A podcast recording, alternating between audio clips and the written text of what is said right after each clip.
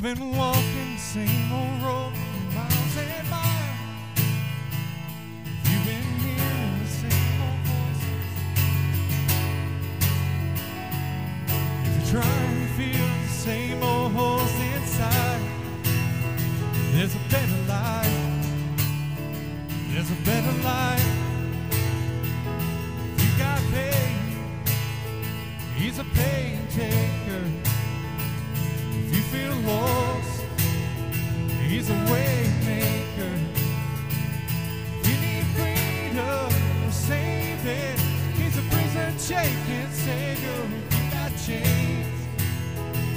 a chain breaker.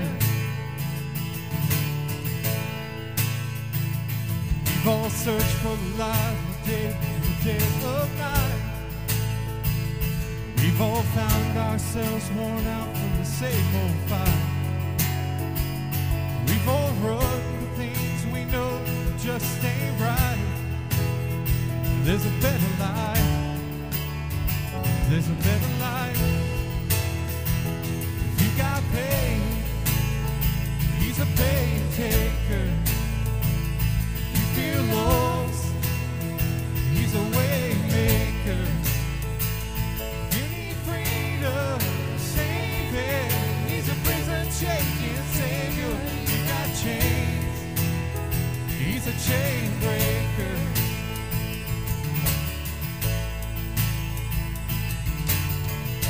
If you believe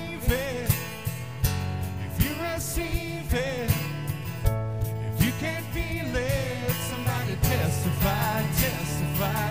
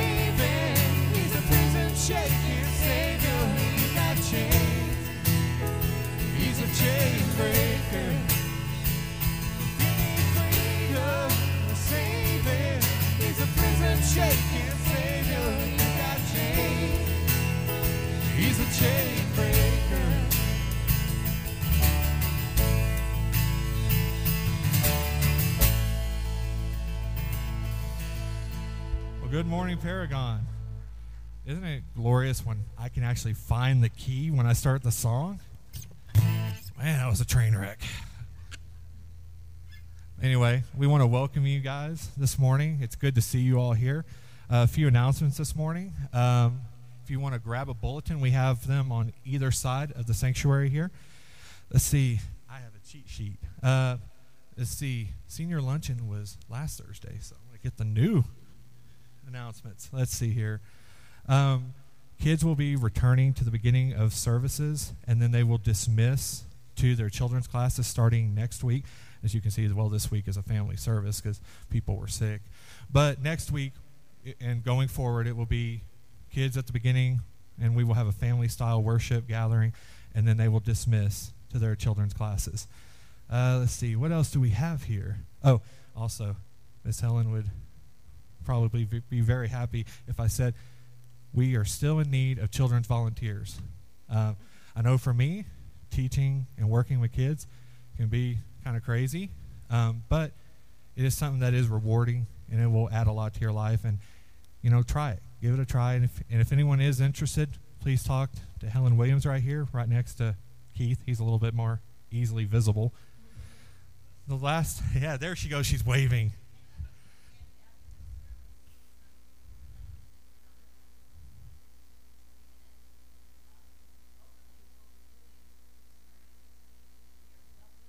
Okay. If it, hopefully everyone heard that.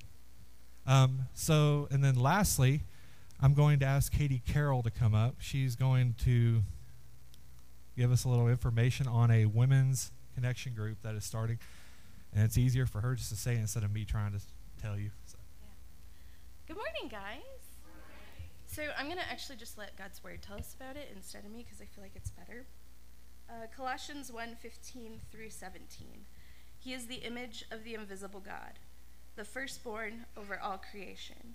For everything was created by him in heaven and on earth, the visible and the invisible, whether thrones or dominions or rulers or authorities, all things have been created through him and for him. He is before all things, and by him all things hold together. We are starting ladies' Bible study.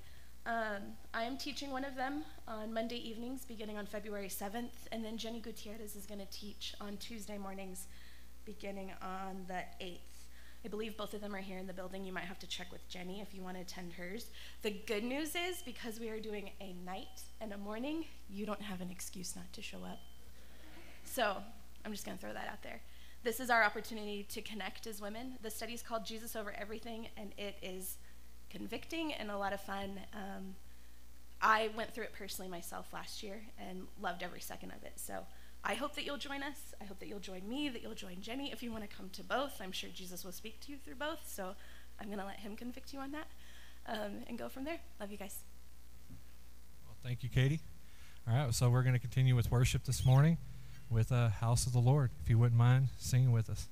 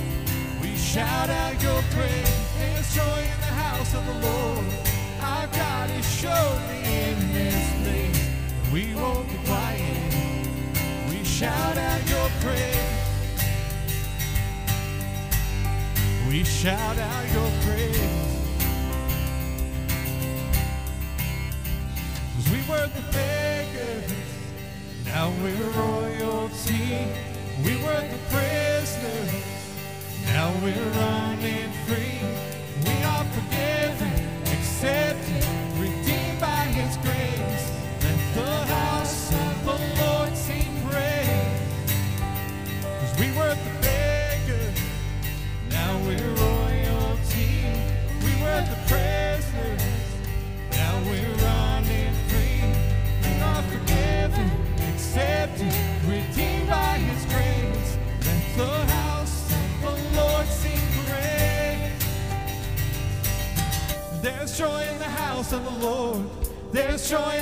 house of the Lord today. We won't be quiet. We shout out your praise. There's joy in the house of the Lord. Our God is surely in this place, and we won't be quiet. We shout out your praise. There's joy in the house of the Lord. There's joy in the house of the Lord today, and we won't be quiet. We shout out your praise.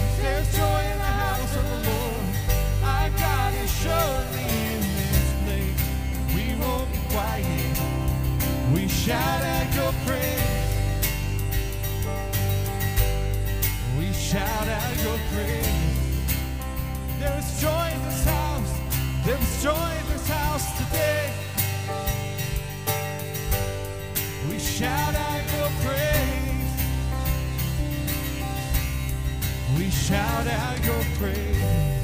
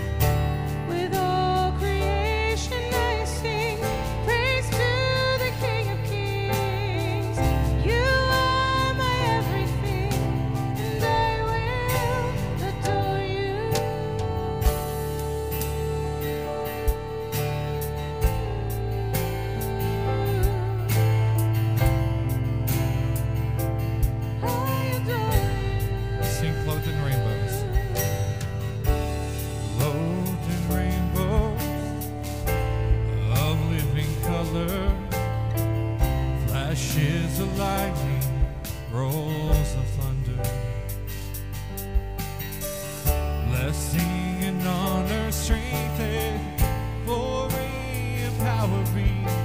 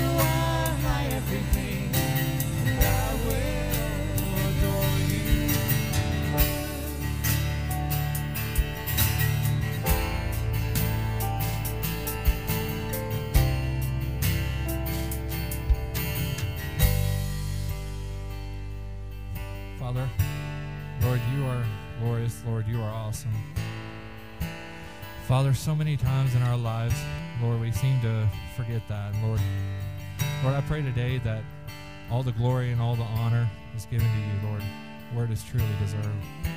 Lord, I pray that this morning as Pastor Bruce comes up and gives your word, Lord, that you speak through him. Lord, that lives are changed today so that we may go out and change the world. It's in your name we pray. Amen.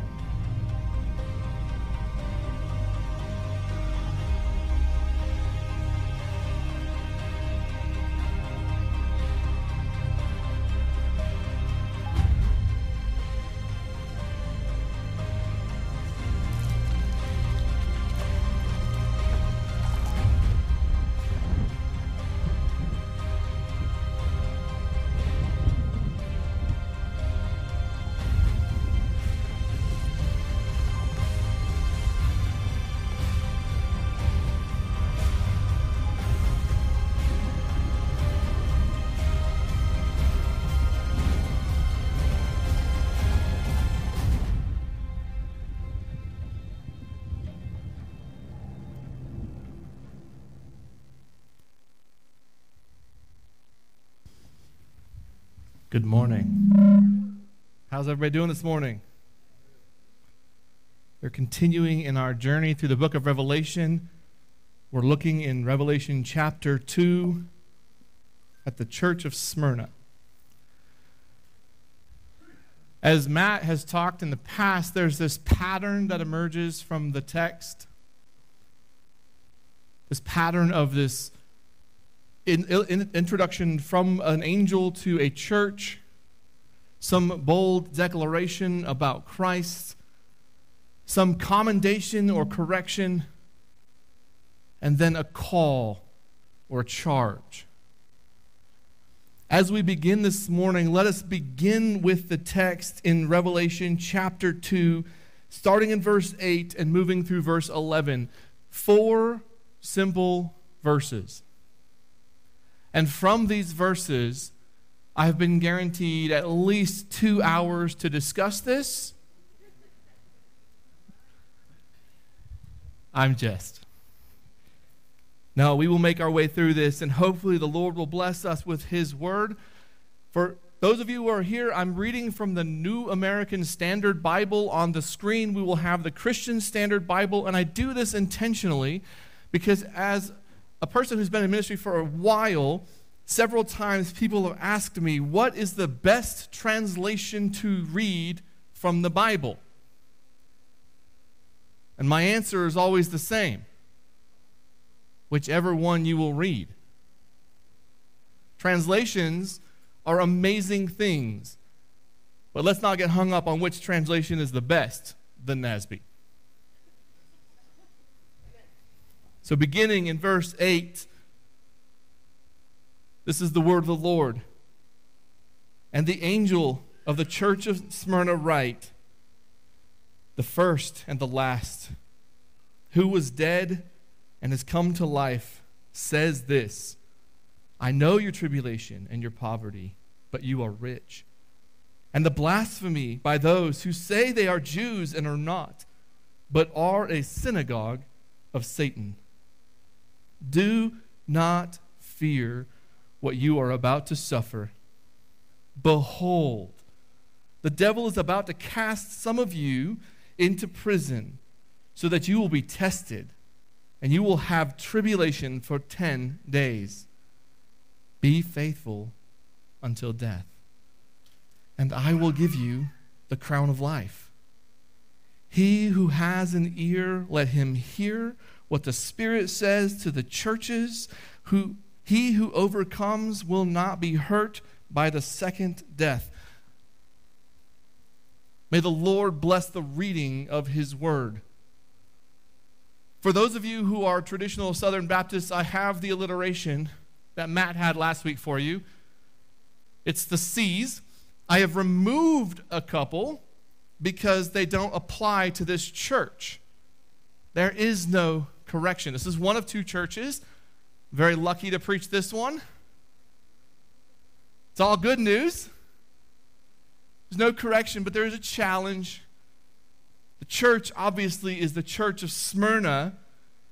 And I've broken this down into three specific pieces for us to digest this morning. The first point for you today is Christ is greater. Let's look in verse 8 and let's figure out what the text is telling us this morning. It says, And the angel of the church in Smyrna write, The first and the last who was dead and has come to life says this. Matt has alluded to this and directly said this a couple of times as we've begun this passage or begun this study of Revelation. It is all about Jesus. But let's build an actual textual argument from this passage that who we're talking about is, in fact, Jesus. These two phrases seem almost disconnected. The first and the last, who was dead and is alive. But if we look back at chapter 1, verse 8, we see, I am the Alpha and the Omega, says the Lord God. That phrase, first and last, in the original language, could just as easily have been translated as first, last, Alpha, Omega, beginning, and end. What we see here in this one phrase is the declaration that Jesus Christ is pre existent. That he was here before the dawn of time, and he will be here long after the end of it. He is the Lord. But you also see in connection with 1 8, that's talking about God the Father. And here we are turning to the tables and saying it's Jesus Christ.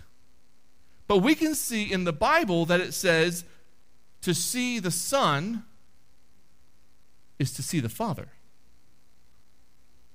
So we know that this declaration, this revelation of Jesus Christ, the first and the last, is talking about Christ.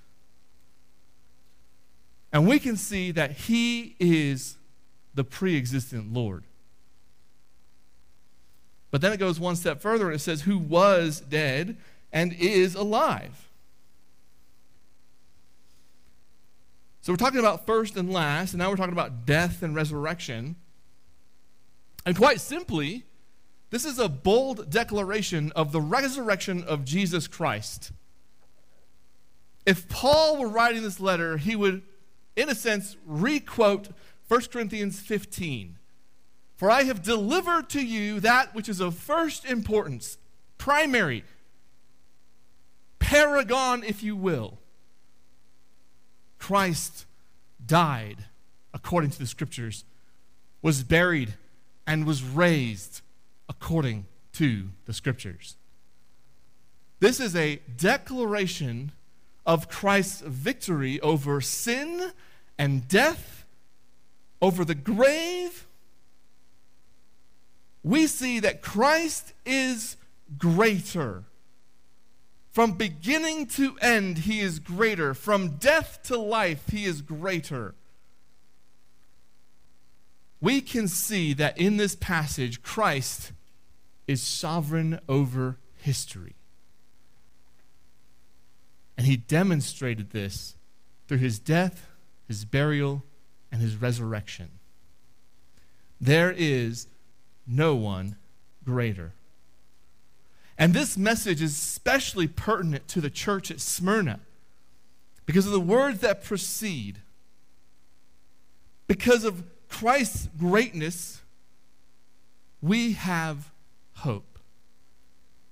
We have hope. What does it say in verse 9? I know your tribulation and the poverty. Look, let me, let me back up for just a second and tell you a little something about the city of Smyrna. Smyrna was a port city, and it was fortified in such a way that it was kind of in this ingress of ocean. So it was surrounded by land on three parts, but had ocean access. This made it an amazing city of trade and commerce. Historians agree and archaeologists agree that it was one of the most beautiful cities. It was nicknamed the Jewel of Asia. It was so beautiful, so lavish. But it was also very patriotic. See, in the Roman Empire, the city of Smyrna had never lost a conflict. Since Rome became the ruling reign, there was no conflict that Smyrna did not overcome. It was a well fortified, well defensible city. So there was pride in that. And from that came a lot of worship of Caesar because they thought he was God, Uh, one of the gods. And we can see that is something that is attacking them today as a church. The city was affluent, the city was wealthy, the church was poor, the church was struggling, the church was suffering. But Jesus says they were rich. They were rich because they'd held fast to the thing that made them rich the first and the last. The one who was dead but is alive. So, in this text, we can see that there is a great deal of suffering, and the hope that they have is in Jesus. But then he says, and the blasphemy by those they are against, they say they are Jews and are not, but are a synagogue of Satan. This is a very peculiar phrasing. You don't find it very often in the New Testament. But what we can identify with this historically is that the Jews had garnered favor with the Empire of Rome. They were given certain luxuries within their worship. They were the one religion of the time that was allowed to worship apart from Roman culture. And here there is this the way, these upstarts, these pretenders who hold to some lofty idea of a Messiah having come. And now they're disrupting the status quo. Now we find in this, this history of this small little town an, an anger brewing. I think partly, and I speculate, that partly the Jews were upset because they were going to lose their privilege. They were going to lose their businesses. They were going to become the persecuted. Just prior to this, this guy named Nero, sure you've heard of him, emperor of Rome, persecuted the churches, but he persecuted them specifically in Jerusalem and Rome. And then a new guy steps on the scene. A guy by the name of Domitian. And we like to talk about and hear about how nasty and horrible Nero was, because he was. But Domitian was 10 times worse. He took the persecution from an isolated couple of incidents in Jerusalem and Rome and thrust them throughout the entire empire. And I think the Jews were scared that their connection to Christianity, to this, the way, was going to cause them to suffer in a way that they were not willing to do They wanted no part of it. So not only were Christians getting persecuted by the Roman Empire, now they were being persecuted by Jews themselves. So John writes, those who say they are Jews and are not. That reference leads us to Romans when Paul writes that not all of the house of Israel are of Israel, and not all that are Jew are Jew. Because to be a Jew meant you abided by the law. And the greatest of these laws, according to Jesus, was to love God with all your heart, mind, soul, and strength, and to love your neighbor.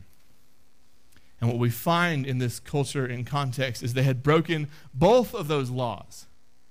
Historically, we can see that the Jews that were in Smyrna had actually succumbed to Caesar worship. They had compromised their faith in God and they no longer had a solid faith in God. What they had was a political ideology, and that was it. They rejected the Messiah, the idea, the notion of Jesus. They rejected the tradition of the Torah, and they embraced Hellenism of the day.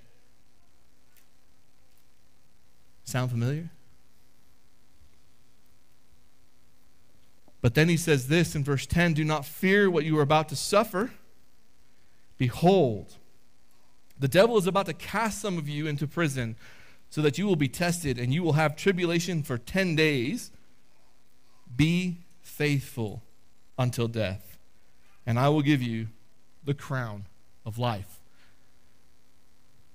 John is writing in this, he's translating or transcribing for the Spirit. And you thought the previous message was bad. And now he takes it one step further. Not only are you going to be persecuted and be poor and be suffering these tribulations in this life, now you're going to die. You're going to be thrown in prison. You're going to suffer at a level you have not suffered before. And before we get too caught up on some of the verbiage, like what does 10 days mean? And what does synagogue of Satan mean?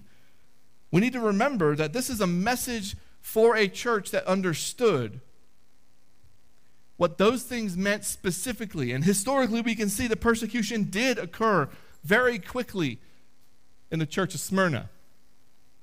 And death did follow. John, the author of this book, had a disciple by the name of Polycarp. When John died, Polycarp became the bishop of Smyrna. And he lived a long and happy life in the lap of luxury.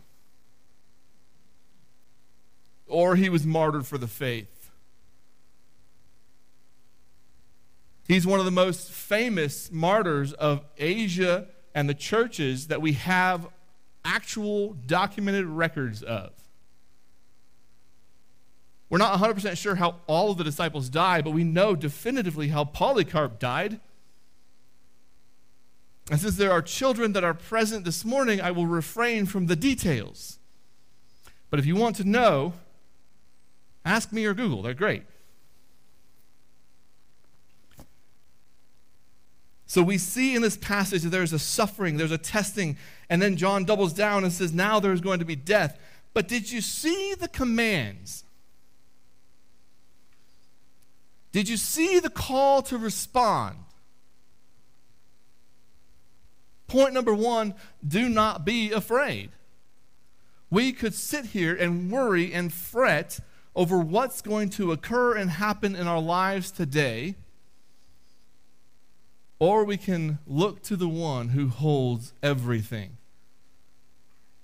Remember, we've established that Christ is sovereign over history, and therefore we can look to him with confidence, knowing that he has it all. But then he also says, do not, oh, sorry, do not be afraid, but also be faithful. There is a, char- a challenge and a charge for us to remain steadfast and faithful in the midst of this. And here's the ultimate hope. There's a interesting phrase that's used at the beginning of this section of the passage. And it's used with every church. I know. Christ is declaring to them this idea and understanding of I know. And it's not a knowledge of just knowledge's sake. It's not, I know a bunch of different facts about uh, Chuck Norris. It's not, I know a bunch of different facts about my favorite sports team. It's not that I know a bunch of different interesting facts about Star Wars. Boba Fett. It's not that I have this knowledge, it's deeper than that. The word that's used there in the original language is about an intimacy of knowledge. And we can see this throughout all of Scripture. There's an intimate knowledge that God has with his people. From the Old Testament to the New, we see this intimacy of our Lord, beginning in Genesis, moving through Revelation. One of my favorite stories in Genesis, and this is kind of a sidetrack, but I'm going to do it anyway. One of my favorite stories in Genesis is about Leah, Rebecca, and Jacob. And in Genesis 29, you have this one phrase. Has nothing to do with a story, but it stands out like a lightning bolt in the middle of a field. It says, God saw that Leah was unloved. He saw her. Jacob didn't want her. He was tricked into marrying her. Can you imagine the animosity and hatred towards her he might have felt? He was duped, bamboozled, hoodwinked. But God saw her in her suffering. And what did he do? Blessed her with children. Now, before we get too uh, caught up in our current context, how is that a blessing? Right? We have to remember that in, in Jacob's time, the ultimate blessing culturally in that time was children. And I, I can say that I think that's the same thing today. We've just lost sight of that. But I love Pastor Matt's tattoo of the quiver with the arrows because his quiver is full. There is so much blessing and joy in children, and that's exactly what he saw. God saw her loneliness and gave her what her heart most desired. But it's not just there that we find it, we find it in the New Testament too. We find passages that talk about God knowing and seeing and understanding. Too many to count. And for time, I'm going to skip even talking about the rest of them, but just know if you want to know, it's easy to find them. God is there. Jesus said, I know, over and over and over, and the truth still remains. A further demonstration of his sovereignty over history and his connection with his people. John 5 says, Whom the Father has given me, I will not lose. If that doesn't give you confidence today in Christ, I don't know what will. But then there's one more word I want to draw your attention to. If you haven't figured it out, I'm a word nerd. I love the text. I've told my students this on Tuesday night, and I'll tell them probably over and over until they get sick of hearing it. Sorry. Words mean things. And words, when you combine them together, and make sentences. And when those sentences are combined together, they make paragraphs. And when those paragraphs are combined together, you get an idea. And we always want to capture the idea before we grab the words. And the idea here is that Christ is greater, and the word we have here is behold. And I draw your attention to this because we do a terrible job of translating it in the English. A better translation, if I may dare, would be an emphatic look out. Keep your eyes open. Don't lose focus, see what is about to happen. There is an urgency in this word that we lose in our translation to English, but there is an urgency nonetheless. Behold. Behold, the devil is about to cast some of you in prison. He gives you this terrible news, and then he drives it home again. But be faithful. The contrast of those is amazing to me. I think it's important for us to recognize that this morning. But not only do we see that Christ is greater, and because Christ is greater, we have hope. Because Christ is greater, we have a promise. What does he say in verse 11? He who has an ear, let him hear what the Spirit says to the churches. He who overcomes will not be hurt by the second death. As I was studying this verse, it's a very complicated verse because there's not a whole lot there. And how do I break this down?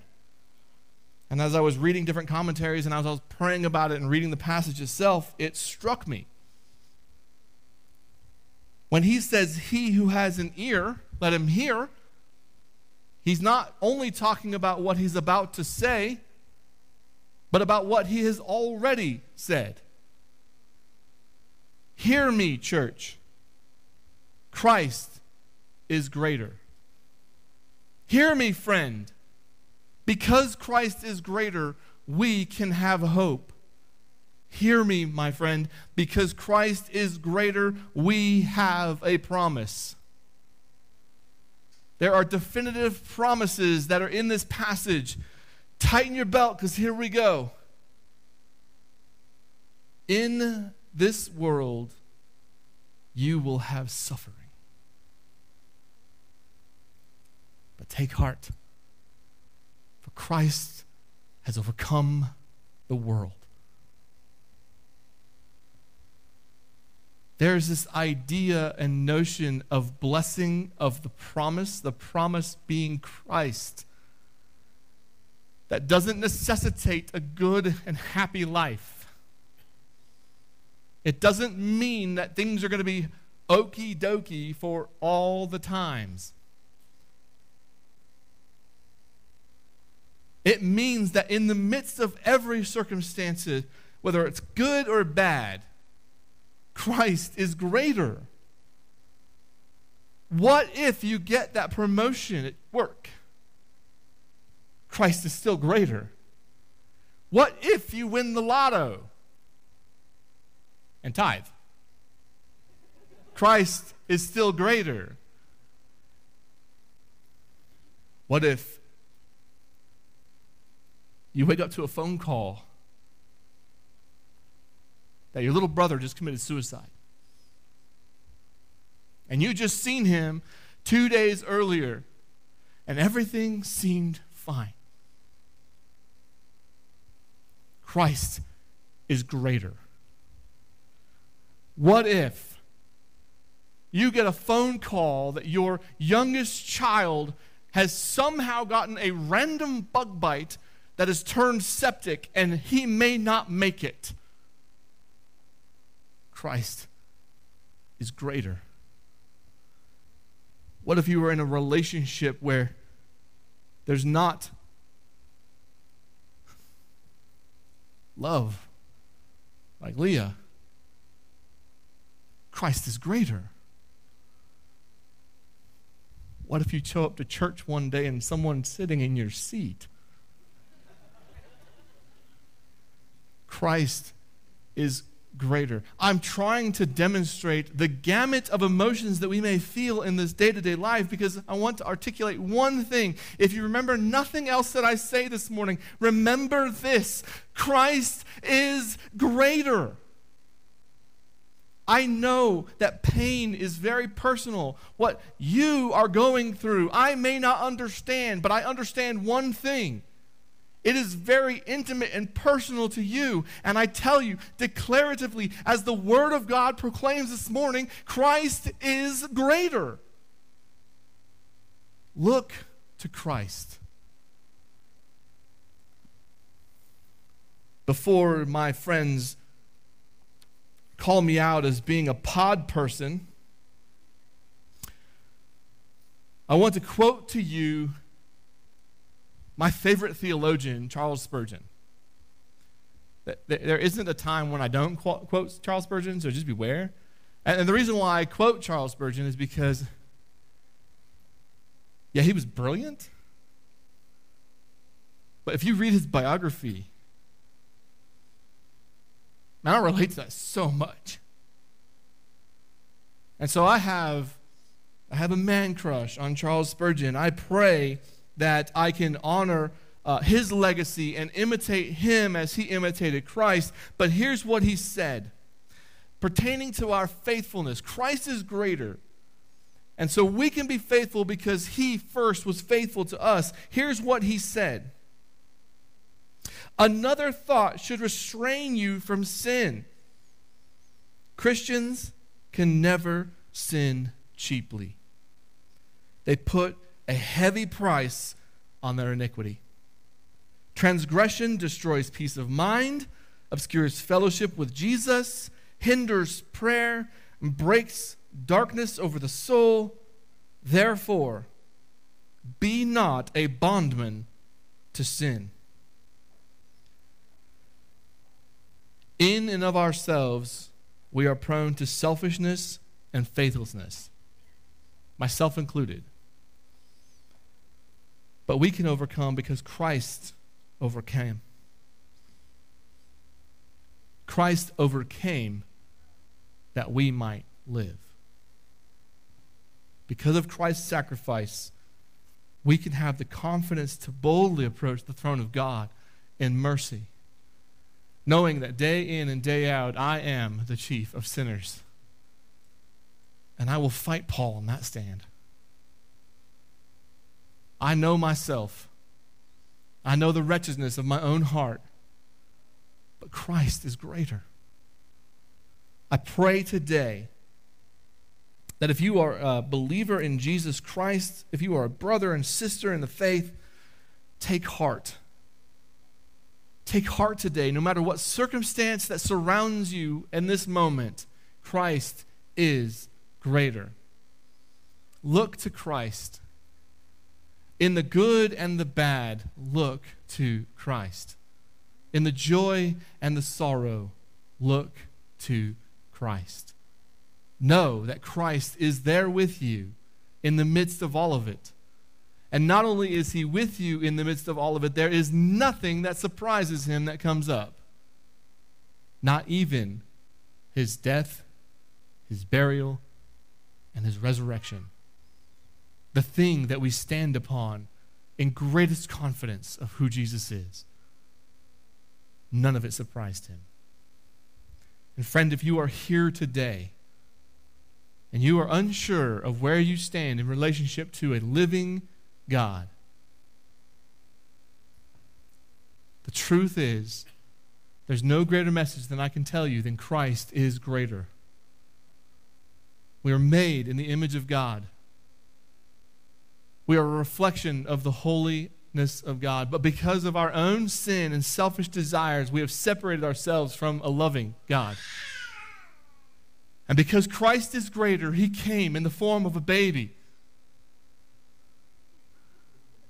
I love that. Came in the form of a baby and he lived that sinless life that we could not live. And then he paid that price that we could not pay. And all the Bible asks us to do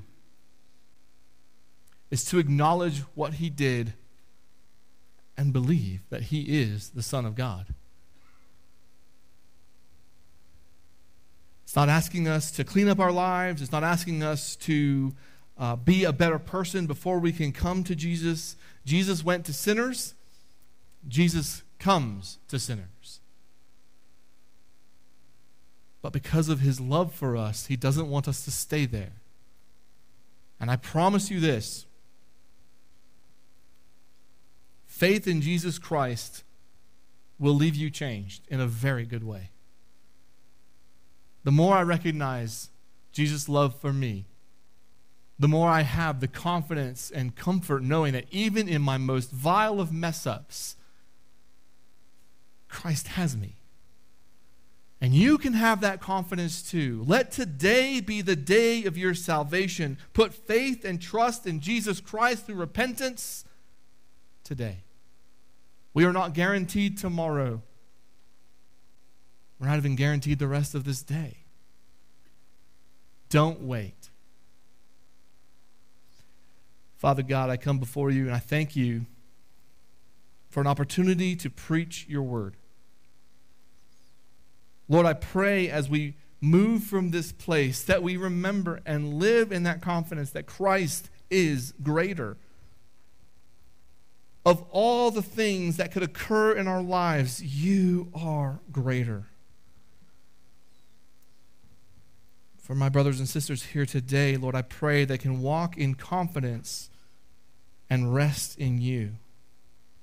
Help them to see that you are everything. From you, all things come.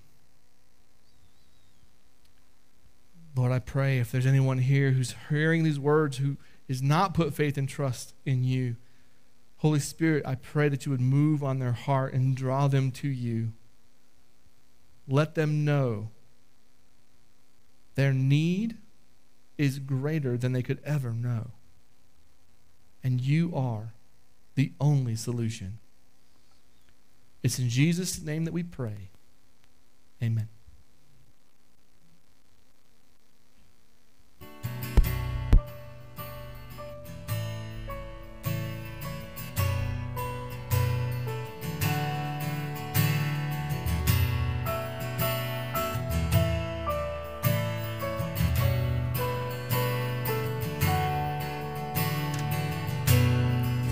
Spoke a